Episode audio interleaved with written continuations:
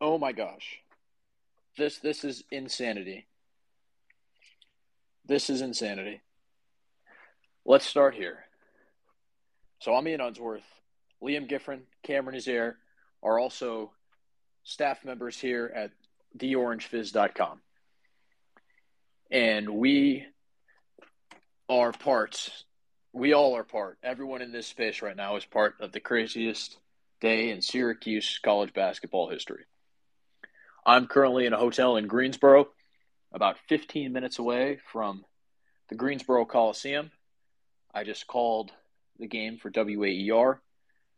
Um, I went to the Jim Boeheim press conference afterwards, and we were, everyone there was slightly stunned when he said, I gave my retirement speech last week and no one caught it.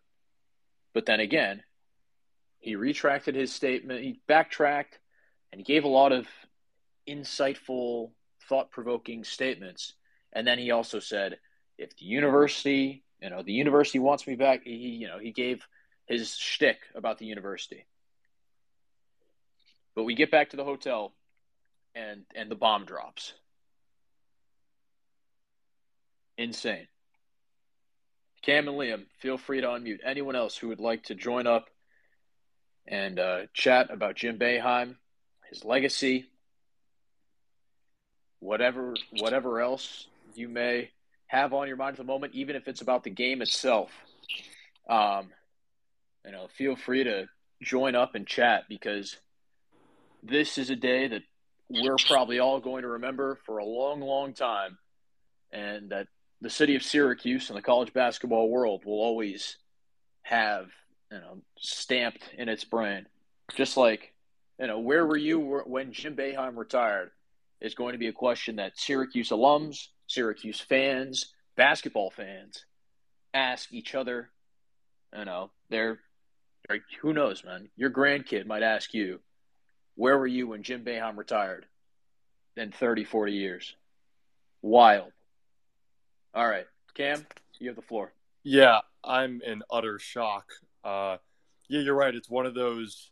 Uh, I think it's in psychology they call it a flashbulb memory, where a situation or a scenario happens and you know exactly where you are and you know 5 10 15 years down the line you'll remember where you are and yes i'm not sizing this up to you know to to certain instances. I mean, you think of the 2003 national championship team and Syracuse beats Kansas, and I bet a lot of people that are listening right now can recount where they were when SU won its only national championship. But this this comes very close. This really measures up to it because I am in utter shock. Got home and one of my roommates came down. Shout out Spencer Pierce. He came down and said, sorry, I'm in the middle of a midterm right now, but Jim Boeheim just retired.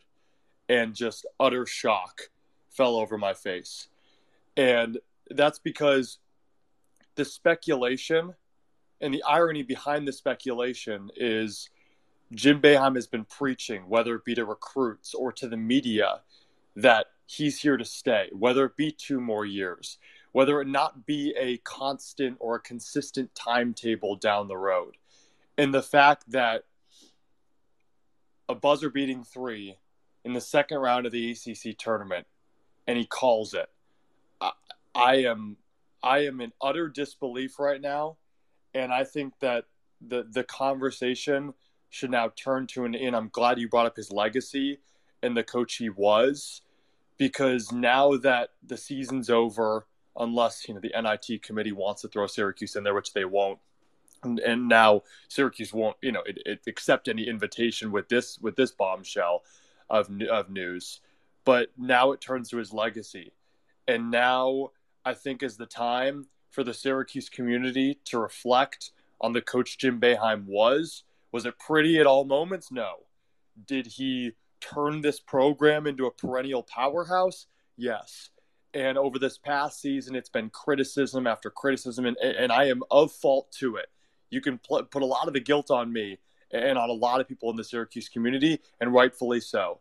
Um, but now I think it's time to turn to thinking about his legacy as a coach, just like when Jay Wright left Villanova, just like, you know, when Bill Self calls it a career at Kansas, or when Coach K said he's done with Duke, or Roy Williams hung up his coat at North Carolina, it's time to start talking about the legacy and talking about what Jim Boeheim turned this program into.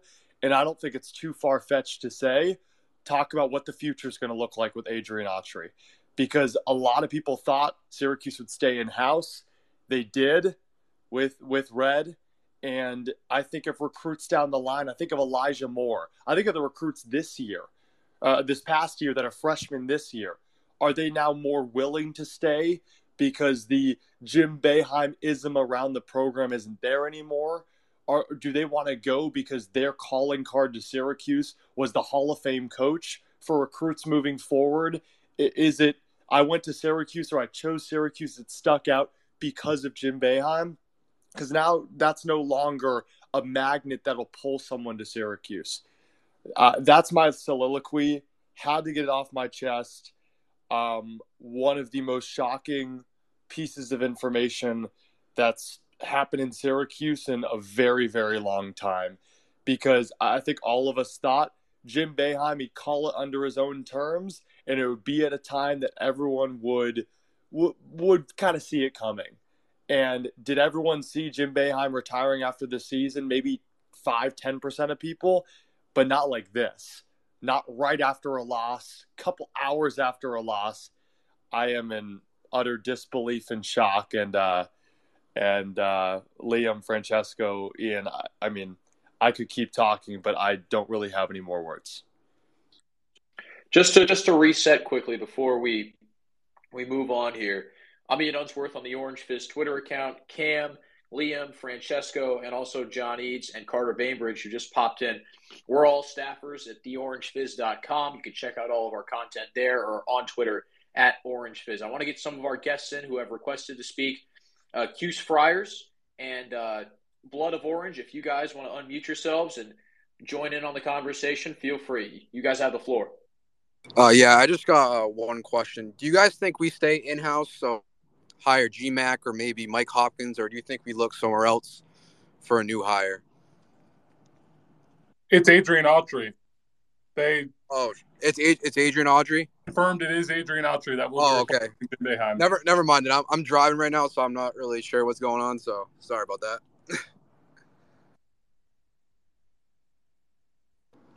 yeah, I mean, if I if I'm gonna jump in here, I guess the only thing I'm thinking of is uh, I don't know. He he's been coaching for over 50 years at Syracuse, and you know he's basically built the program up to what it is now, and it's going to be a new era coming forward. And uh, I'm going to throw all my support behind uh, behind Autry and and GMAC and all of the assistant coaches, and it's going to be a change for sure. So I'm uh, I don't know, it's going to be interesting, but you're going to miss Jim, man.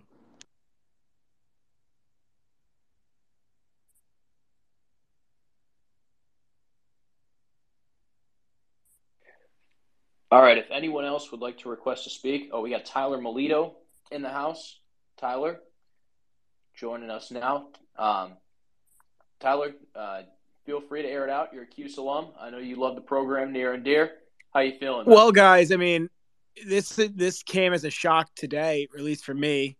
Um, I mean, it's just crazy to think that just last year, I remember sitting in a press conference after Coach K's last game, and Boeheim was like, I ain't going anywhere. I'm going to be here for a while. And that's and we all thought he was going to retire then, if not even sooner than that. And I don't know what the vibe has been on campus all season, but from what it seems like, he had that same mindset up until Saturday. And I really think it's starting to stare him in the face now that all these guys around him, like he mentioned apparently in his speech on Saturday, that Krzyzewski's gone, Williams is gone, Brey is now leaving, that it's that he has no other choice except to hang up his whistle because his game is the game's passing him by com- someone, and I think it's hard for him to accept that. But I mean, ultimately, I think we all wish him the best, as much as he drove us crazy as fans and as media members. But uh, this definitely came as a shock. To the to the point of the game passing him by, I don't know if it's the zone, which we saw get chopped up and down every once in a while, or the you know the portal, which he didn't seem very apt to get into, even though he did say that that's the best way to to win right away. There, every once in a while, you, you would question his coaching, but at, at the same time, the ACC tournament always provides Syracuse fans with fantastic games. The Reece Beekman buzzer beater. Um, I mean, last year's game against Duke, even though it, it kind of got away at the end, was still a fantastic contest. And Syracuse teams, even though every once in a while they'd get the floor wiped with them, put out good showings, except for when they were playing Duke, when it mattered most. Totally agree. And I think I, I think the big thing is now that I think there's so many people who have been just saying you got to abandon the zone, got to do something different because in the ACC teams are going to rip you up in three. And I think Boeheim, I think he kind of had this epiphany in the last few weeks, and whether it be Julie talking to him or Wildhack talking to him or the coaching staff or whomever, maybe who knows? It could have even been Mike Krzyzewski for all we know, talking to him. And I think it kind of just fully settled into his head that, you know what? I don't want to ruin this legacy that I've built up over 47 years because let's be real here, there will never be another coach like Jim Boeheim in Syracuse basketball history, and there will be very few coaches in NCAA history like Jim Boeheim for what he's done for the game. And it is going to go down as one of those things where, yeah, he might not have won national championships left and right like Coach K or like Mike or like even John Wooden, let's say. But you can't deny the fact that he's revolutionized the game. It's just so happened that the game has changed to a point where it doesn't work every single year. I mean, in the tournament, we saw it in the NCAA tournament that teams couldn't figure out the zone, but you have to make the tournament first, and that was ultimately what did uh, Boeheim in Syracuse in the last few years. But I, I'll leave this one here. I'll let y'all kill it like you always do. All right, Liam Griffin, want to get some more of your thoughts on this. Um, I know you, you chimed in for a little bit, but what what what's going through your head right now about 15 minutes after the news dropped? You know, I was quite literally just texting my parents back in Rhode Island on the fence of whether or not Jim Boeheim was going to retire, and I told them entering my senior year of college next year how cool it would be to have that be my senior season. That's a moot point. Ian and Cam, you guys get that distinction now. Congratulations on that. No, but it was one of those moments where you just pause what you're doing to really reflect because it's like, oh my God, this is this is wild. I quite literally was setting my bag down in a Barnes Center locker room, about to go work out, and then I see the tweet. I'm just like, I, I can't I can't work out right now. I need to go hash this out because 47 years at the helm was Jim Boeheim, and you love him, hate him, everything in between.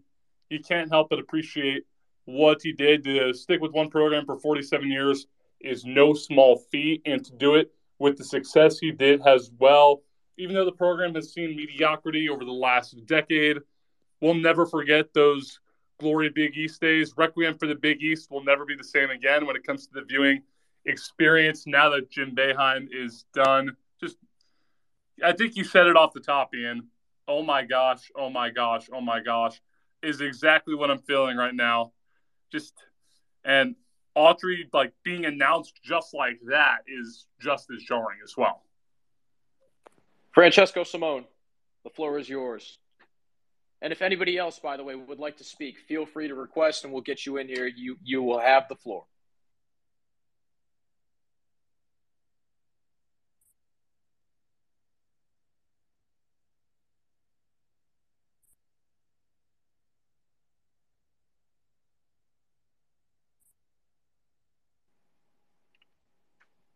Do we lose Francesco? I think, I think yeah, we I did. think we did. We did. Ah, Ian, all right. Ian, Okay. question for you. Yes, Um, hit me. not not saying that it's fully doing him a disservice, but when do you think is the time where you where you start thinking, okay, Adrian Autry's the head coach. Why?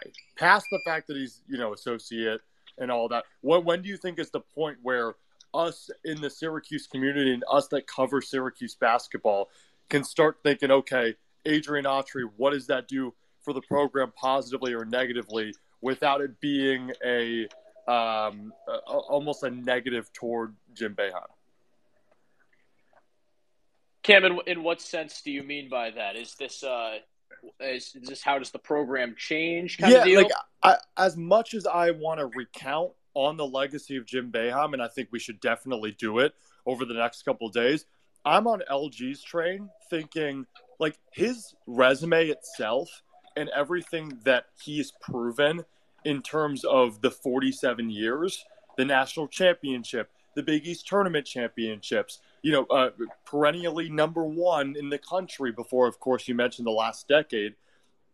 I think it gets to a point where I'm willing to talk about the whole shift and how Adrian Autry is, is, is supposed to change this program. Because now I'm having doubts about that. I think he's a great guy. I think he's a good coach. But do I think he's the guy to revive a program that has stooped so low? I'm not sure. Cam, um, that's that's something I feel like we can discuss. Like we can, we have the entire of until September.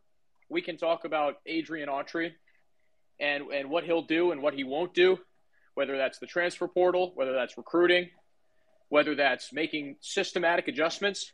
But I think today is, is a day to honor Jim Boeheim. I mean, the ACC tournament is going on as we, well as we speak. The next game's at seven. Uh, they're they're in an intermission right now, but like this bombshell has been dropped on the entire conference, and I think before we can really proceed, we also have to see who goes, who stays, right? What what players are tight with red? Maybe maybe someone in, internally wanted GMAC to be the head coach, and that's why they're leaving the program because they were tighter with GMAC when they were recruited there are so many different variables that go into all that. We have to see where, where the dominoes shake out, let the chips fall where they may, and then we can really evaluate what Red Autry is going to do. I would assume there will be a press conference sometime soon, maybe within the next week or so. And John Wildhack will get up there, and you know Boeheim might get up there. Red Autry sure surely will get up there, and stuff will shake out and and we'll see we'll see what happens, and then we can really talk about what happens with all. I agree. Francesco, that's, that's, Francesco, we got you. Yeah, Fra- Francesco. I just I, I wanted to cut in just as a little devil's advocate point to you know bringing up different viewpoints, but I agree with you. Let's see. Let's see if we have Francesco Simone, another one of our Fizz staffers. Francesco, Ian, you got... I think we lost. Yeah, we lost you earlier on. Uh, yeah. So the floor is yours. Yeah, yeah, thank you, Ian. And Cam, you bring up a good point about talking, you know, what is Red Autry going to do with this team? How's he going to differ from Boeheim? How's he going to be similar to Boeheim? All that. And that is a conversation we're going to have over these next, you know, whatever it is, eight, nine months until next season starts. But for today, you know, just realize the type of monumental domino this is that falls in college basketball. Jim Boeheim's been around for a half decade. He's seen the three point line come into into play. He's seen the game change in so many different ways, from that to the transfer portal to NIL to all of that. Francesco, do you mean a half century? You said a half decade. Did I say I have Ian, I'm sorry. Yes, I have century. I have century. Yes, you're right. There you go. He, you call Boeheim the last of the Mohicans, huh? listen, that's that's an interesting way to put it, Ian. But he, the, the keep things, rolling, keep rolling. The the things that this guy has seen, the the changes that have happened in college basketball since Jim Boeheim took over he's been through all of it, and he has been a Hall of Fame head coach through all of it until really the last two years when it's you know it's kind of bottomed out. But the, just the legacy that he leaves behind, he's the most important figure in the history of the city of Syracuse, and that's not an understatement. He is the most recognizable person to have ever stepped foot in this city. We have a saying around the, the Syracuse student media circles. There's three people in this city who don't need an introduction Jesus, LeBron, and Jim Boeheim. Is that hyperbolic? Sure. But it makes the point of he is one of the most important people around this area that there has ever been. That's the type of person that we're talking about. This is not, you know, some really good coach retiring from a program that he had some success with. He built this program into a national powerhouse, and he's the one who really put Syracuse basketball on the map you know, when the football team went into the dumpster fire that it's become. When you know different things have happened throughout college basketball, throughout this the university, the city, whatever. A constant was always Jim Boeheim and Syracuse basketball were always going to be there. Every winter, you could go to the dome, watch them play, and for the most part, watch them win. He is, it's hard to overstate the level of impact he's had on this area, on this university, on this community. And the fact that he's gone now is just almost unconscionable that Jim Boeheim is not the head coach of Syracuse basketball. You can't it's a, it's a moment that you can't believe is actually real, but it is and it's it's going to take some getting used to from all of us, I think. That's a great point, Francesco. And as you as you bring that up, I kind of am going back to my favorite Jim Boeheim memories, my favorite Syracuse memories, because they have all happened with with them at the helm. I mean, whether whether you grew up when Boeheim was playing, or whether you grew up on the Louie and Bouie show, or you know Billy Owens and Derrick Coleman, not the '87 team that made that run, right? Early, like you can go on era by era, and there's always a Jim Boeheim team that's doing something, that's in the tournament, that's making someone else sweat a little bit more because they have to play that zone. My favorite player growing up, Andy Rautins, right? Another white dude that could shoot the heck out of the ball. Maybe I saw myself a little bit in him, but I also saw Jim Boeheim yerping at him up and down the court. It, it's just a, you know, he was the face of Syracuse basketball. If you have a favorite Jim Boeheim moment, feel free to request to speak and we can reminisce on them all. Um, I don't know if I can think of a single specific one. I was two years old when Syracuse won the national championship. But other than that, I mean, the John Gillon shot comes to mind. Beating Duke in their house. 2018 comes to mind against Zion and all those fools. All right. Blood of Orange, you're back. What's your favorite Boeheim moment? I mean, the the one that comes to mind is him defending GMAC after uh, after a season of him being called overrated. He, he stood up for GMAC in that press conference and and dropped the f bomb and uh, you know came to the the defense of his one of his better players that season, and uh, just really shows that he doesn't care what the media thinks about him. He doesn't really care about uh, his his image. He just cares about the players and and developing those guys into becoming men. And it's pretty amazing that now GMAC's on the sideline and he's going to be the uh, the main guy behind Autry. So that's that's probably my favorite moment. That's a really good point, and I mean that's something that was echoed by Benny Williams today. Uh, that one of the one of the press conference questions was, "What's you know what's Coach Boeheim taught you the most after he after Boeheim went on his retirement spiel? The vibe in the room really changed, and uh, one of the questions was, "What's Jim Boeheim taught you?" And Benny said, "Jim Coach Boeheim taught me how to be a man. You know, how to come in and work hard every day, how to handle my business." And Benny's been through two really up and down years, and even though Boeheim's not been his, you know, he's not been holding his hand through the whole whole thing he's really shown a lot of respect, especially when Benny took the personal day this year. You know, I think that whole situation kind of got shrouded in the press conference that came out of it. But Boeheim was very respectful of Benny. You know, he didn't throw him under the bus or say, hey, this kid doesn't want to play. It was Benny, you know, Benny needed a day. He took a day. And, and that was that. I think that really goes to show, at least in, in a permanent, uh, present context, how, how Boeheim really approached this thing. All right, uh, Vermont Mountaineers, you have a favorite Jim Boeheim moment. Go ahead. Yeah. Hey, uh, I can everybody hear me all right? Yeah, you're you're all good. Awesome. I, I, I gotta say, I think my favorite Jim Boeheim moment. I gotta go back to the uh, CJ Fair called charge against Duke, and I know everybody probably talks about it a lot, but when Jim Boeheim took off that jacket, man, and just lost it, I just think that that moment to me speaks out just volumes of his character of how much he he passion he just put in over 47 years and just defended all of his guys, kind of similar to what was said before. But I mean, just that moment will forever go down as one of my favorite Jim Boeheim moments. And I think it also, uh, I mean, I was watching that back just a couple days ago, not even for the Boeheim jacket toss, but for uh, Matt Park's call on on Syracuse Sports Radio because that Yeah. I mean that hand in hand those those those two things go together. I mean, I'm getting pumped up to call the the ACC tournament game, and I thought, what better than that? And I mean, yeah, again, you can have all these different Syracuse fragmented memories, whether it's a play, whether it's a player like me, Andy Rautins, you know, whether it's uh, even just going to the dome. But Jim Boeheim is always there. He's omnipresent in in the Syracuse sports landscape. All right, anyone else with a favorite Syracuse moment, favorite Jim Boeheim moment? Francesco, Liam, Cam, feel free. Yeah, Ian, if I could just piggyback on the last one, to me, it's it's the CJ Fair jacket toss as well. Just because that showed you, to me, that's the moment that embodies who Jim Boeheim is in the sense that he wanted to win more than anybody, man. He is, and you don't you don't usually say this about a coach, but he was just the ultimate competitor. He wanted to win more than he wanted anything else in the world, and to me, that moment just sticks out to say, listen, I I'm not happy with you, you know, with the refs and whatever but he it was it just showed his desire to just win a singular game. He'd do anything for. And to me, that's how I'll remember Jim Boeheim the most.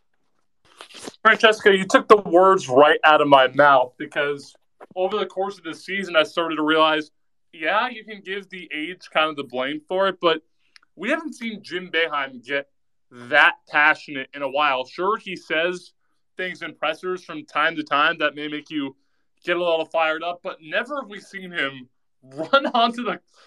God, I'm laughing, so I'm having trouble putting words together. But no, that moment right there where he tosses his jacket off, goes up in the official's face, and yells BS multiple times, and then ends up getting double teed up. And I was watching Dickie V's reaction to it the other day. Him saying, like, you have the right to scream. Come on. That just embodies how passionate Jim Boeheim was about the game of basketball and still is. I mean, you you lose a bit of that athleticism and touch with age, but as much flack as we want to give him for shoveling out the two three zone time and time again, moments like that show you Jim Jim Boeheim wanted to win and he wanted to win badly.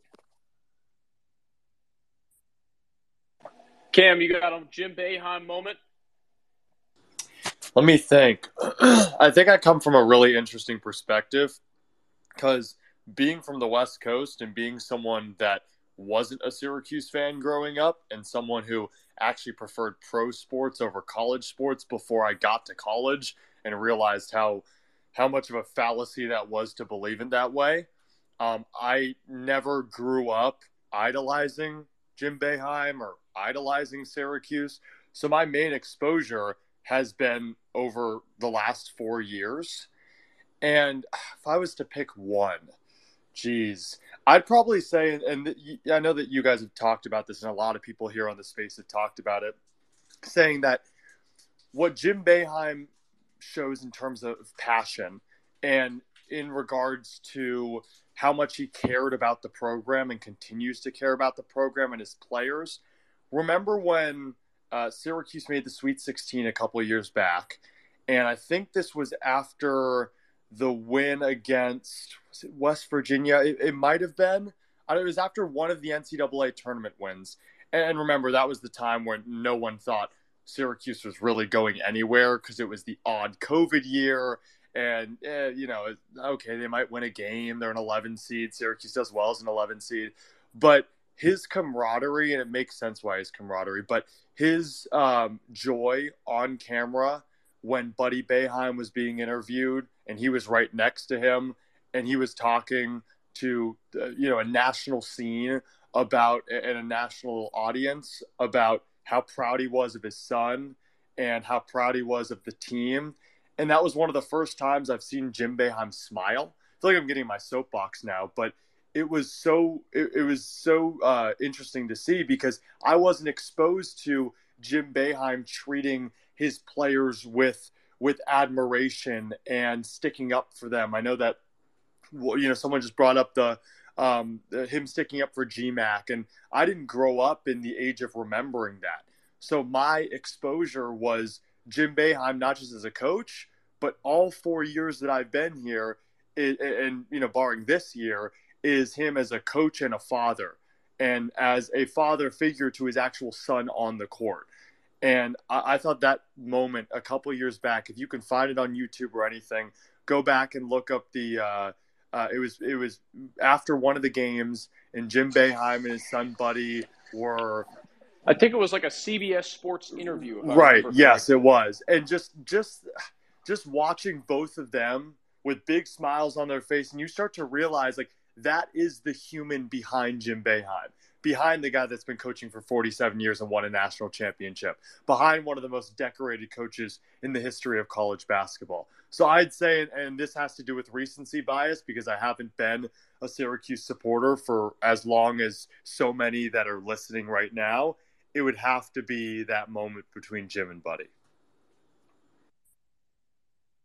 All right. If any, if anyone else has a favorite Jim Boeheim moment, or just a, a you know a moment that's on your mind currently, feel free to chime in. Um, again, this is Ian Unsworth on the Orange Fizz Twitter. You can read all our stuff at theorangefizz.com. Drop us a follow here.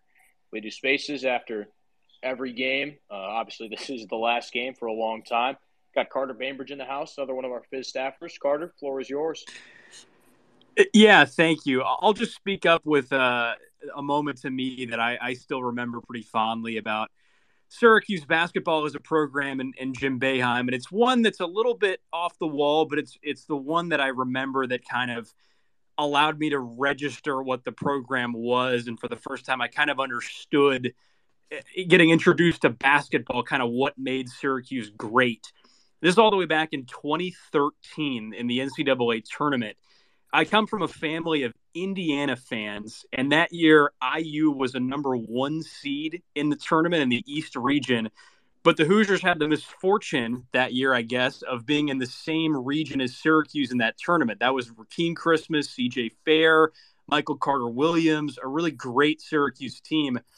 And I remember my dad, who is a huge IU fan, obviously a graduate, as soon as the bracket came out, he started sweating and he was really concerned about the fact that Syracuse was in that bracket. It was going to take a couple games for those two to possibly meet, but wouldn't you know, IU played Syracuse and I got to see firsthand why he was so worried. The 2 3 zone was just so venomous in that game, held IU to 50 points. Cody Zeller had only 10. It held a couple of IU's guards to 0 for shooting and it was exactly like my dad had predicted. He just knew that Jim Boeheim was going to beat them, and he did. So, you want to talk about competitiveness and talk about what Jim Boeheim brought to the program. That reputation of a guy who could beat your team on any day because that defense was so carefully crafted and so curated that he could take whatever team you like and put up against it. And if your team didn't have a great day and couldn't hit its shots, you were going to lose. Even a team that had a couple future NBA players like that Indiana team had, we don't think about them anymore. But we remember that tournament game. SU won by 11 that day. And it's still a, uh, a big point of contention in, in my household now, a decade on. I grew up a Michigan fan, and I remember playing Syracuse in the Final Four, and that that again was another massive, massive game. Um, I have family in Syracuse, family in Ann Arbor, and those are my two favorite schools colliding. That was a tough one. Michigan pulled it off, but Michael Carter Williams and Brandon Triche are what I think a lot of my generation, those of us who work at the Fizz now, a lot of you know us seniors and below at WAER and all those campus media outlets. That's what we remember as the glory days of Syracuse basketball. And I know for a lot of you probably listening, it's very different. Whether it's, uh, as I mentioned, the 80s, 90s, 70s when Jim Boeheim first, you know, put on that suit jacket and got it rolling. But I think what we what we all can say is there are many many great memories in the bank uh, with what Jim Boeheim has done for this program. Cam just left, but I, I did want to bring up his question again uh, because it does deserve a little bit of mention because we are somewhat deep into this Twitter space now. Um, Francesco, I'll open this up to you first. And anyone else who would like to answer the question, just request to speak. We'll get you on here. You know, where does the program go from here? What is the first off-season priority for Adrian Autry? That's the question I'll leave the group with. Yeah, Ian, I think first things first is nobody has any idea what kind of a head coach, excuse me, Adrian Autry is going to be. Nobody can have any idea because he's never been a head coach before. So the the main thing is you could you know you could say you wanted, excuse me again, somebody outside the program, but you know give him some time, give him a shot. Let's see what he ends up being. In terms of first priority, it has to be to attack the transfer portal like there's no tomorrow. Syracuse is just not talented enough to be a good basketball team right now. And the talent that it does have, Jesse Edwards, Joe Girard, Judah Mintz, all three of those guys could be gone next year. You have no idea what you're going to have. So attack the transfer portal again. Like there's there's no end in sight. Bring in three, four, five really talented college players who are 22 years old, not 18 years old, and turn this program around quickly. That's got to be the mission statement. Francesco, I'll build off of that and say, and I hinted at this in our postgame recap article today, which almost feels second nature considering the news that have broken. College basketball is shifting to a game where it's not centered around recruiting anymore like it once was. It's centered around the transfer portal. And the teams that make miracle runs in March, like Miami last season, I know Zach Glutzen, who's a big Miami fan, is in this space. That team was built off of the transfer portal. And that's not going away anytime soon. So, if anything, Jim Boeheim is leaving in an almost timely manner because he's gone out and spoken. He hates the transfer portal. He hates NIL. He hates all these new player empowerment rules that are affecting college basketball, in my opinion, for the better. Although, although coach may disagree. So, I think you hit the nail on the coffin there, Francesco. This team has to build itself through the transfer portal. If you want to bring in another recruit, that's fine. You have William Patterson right now, but you need to be able to play the transfer portal to the T because, like you said, we don't know who's coming back and who isn't. We don't know who might transfer among the now sophomore class. Carter? Well, I agree with the transfer portal point because I think the team that just beat Syracuse today kind of provides your blueprint. Wake Forest has undergone a really quick turnaround under Steve Forbes, and part of that was they got a guy named Alondes Williams last year from Oklahoma, who was basically a role player and got turned into a huge scoring threat in the ACC last year. And then this year, you get Tyree Appleby from Cleveland State, who in both games against Syracuse over the past five days or so had pretty decent outings, one in a loss, one in a victory today. So you see the the roadmap there for Syracuse to get a guy in the portal who can make a difference, even if it just takes one. If you pluck someone out of a, a, team where it's a stagnant environment where they don't have the role they want, and you introduce something new to them, you never know. You you could find your brand new leader in the portal, and I agree with Francesco and Liam when they both said that as long as Jim Boeheim was reticent about the portal and was reluctant to adapt to the current um, stage of college basketball, it was only going to hurt Syracuse. You know, you can understand a guy does something for so long and then he looks around and it's completely different.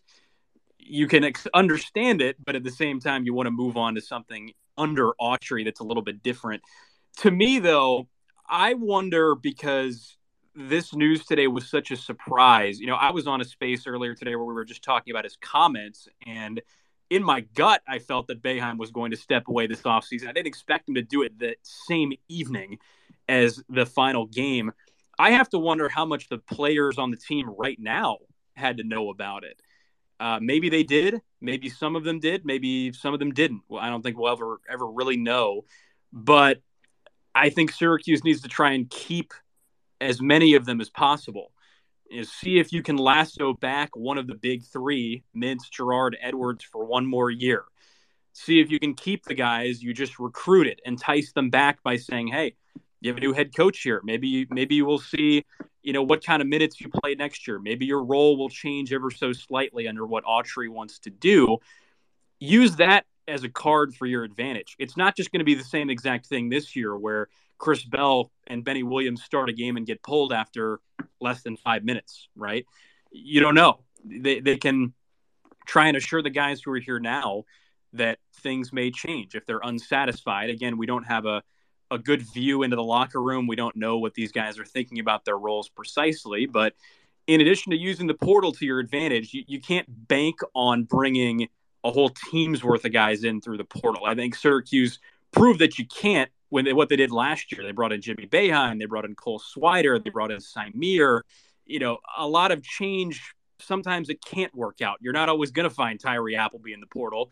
You could find someone who doesn't quite fit your system very well. So, for Syracuse, just as important, in my opinion, is try to keep the guys you have and develop them because people have been complaining about that for a couple years now. You just had a very heralded recruiting class.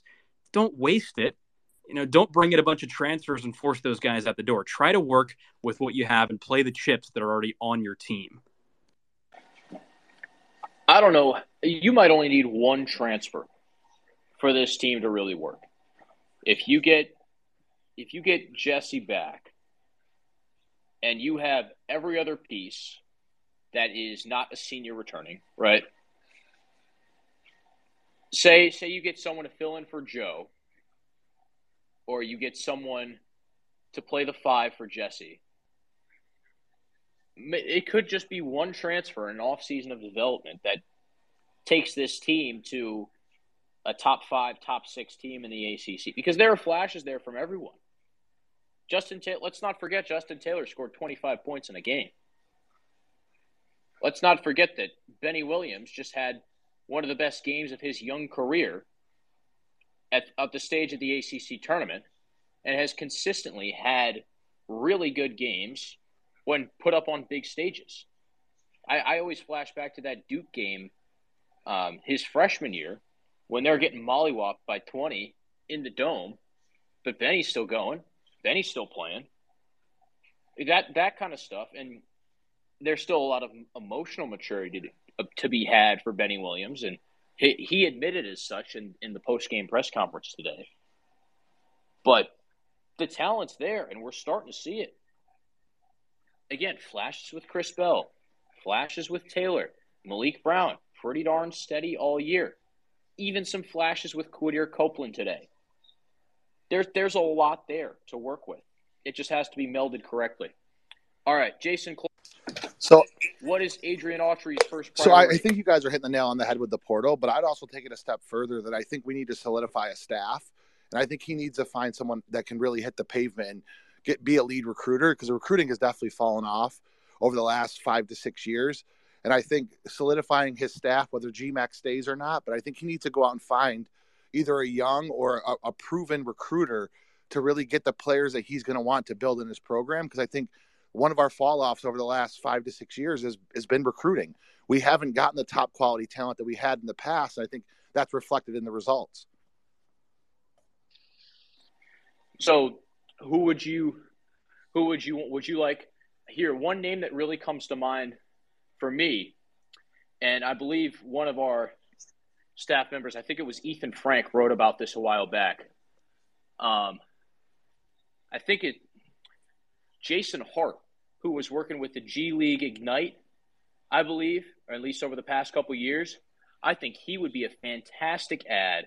Former Q Scar, if you've got that pro experience, especially coaching, I, I think that's a guy you totally go after if you're Archer. I think that's a home run hire, and with the you know the N, NBA behind his name, that's someone who can bring guys. No in. argument there. I'll throw another name that's obviously would be awesome to, to see him come back. Would be if Hopkins does get let go.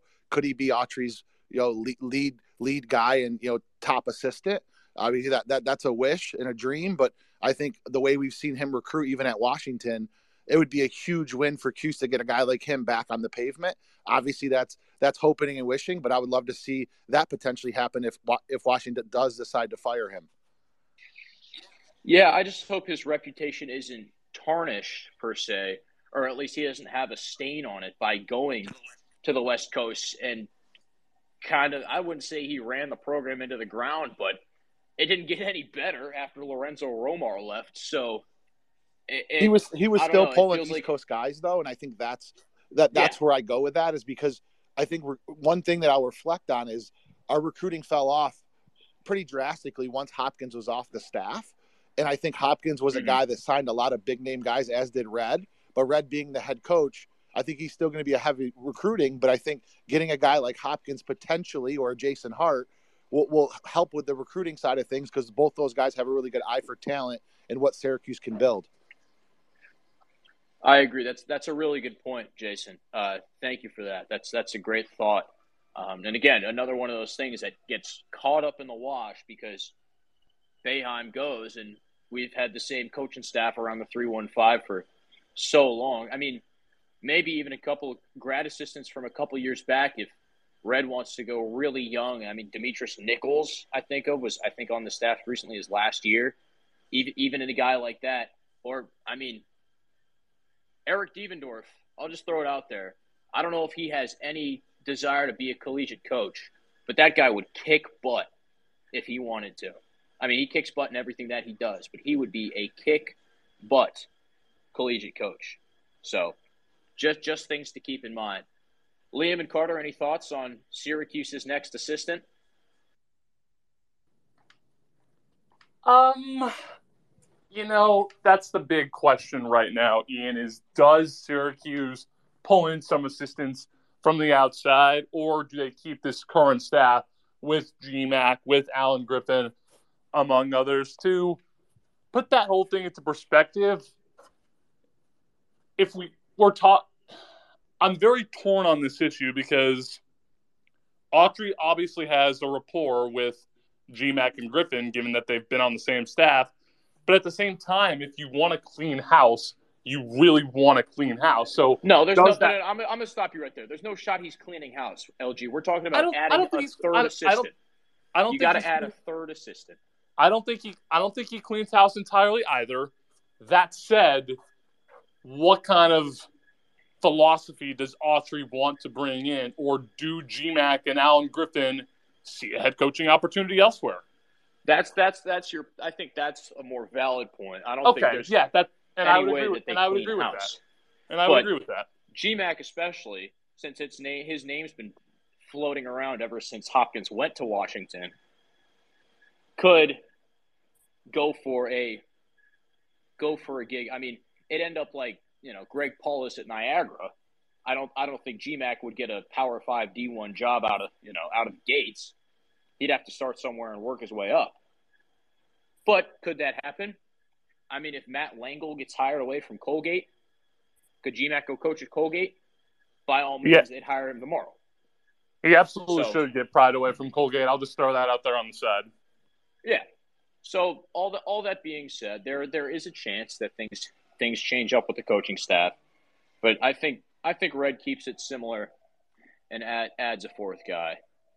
We've been going on probably close to an hour now. I want to say 50, about 50 minutes. All right. Um, if unless anyone else has anything to say, uh, you know, the floor the floor will be yours if you have something else to add. But this, this has been a crazy day uh, for for Syracuse at the ACC tournament. It's been pretty wild, um, and you know, again, as I said earlier, as as Cam Azair put it, a flashbulb memory you're going to remember where you were when Jim Boeheim decided to hang it up. Whether that's in Greensboro, whether that's in Syracuse, wherever you are, you're going to remember when your phone went off with that text or that Twitter notification. And, you know, you think back, whether it's in a minute or it's the next week, but everyone in Syracuse will do a whole lot of reminiscing about what Jim Boeheim did for Syracuse basketball because it, it, it's going to take at least three full books to document. That'll wrap things up here. Uh, thank you, everyone, for sticking around. It's been a pleasure. I'm Ian Unsworth for the orangefizz.com. You can follow us there, read all our articles, follow us on Twitter at orangefizz. Uh, this was the last Syracuse basketball game, but this fall we'll have live spaces for every SU football and basketball game. Also got some lacrosse content as well from uh, our lacrosse guru John Eads. So pop around at theorangefizz.com, check that stuff out. And again, thank you so much for listening and go orange.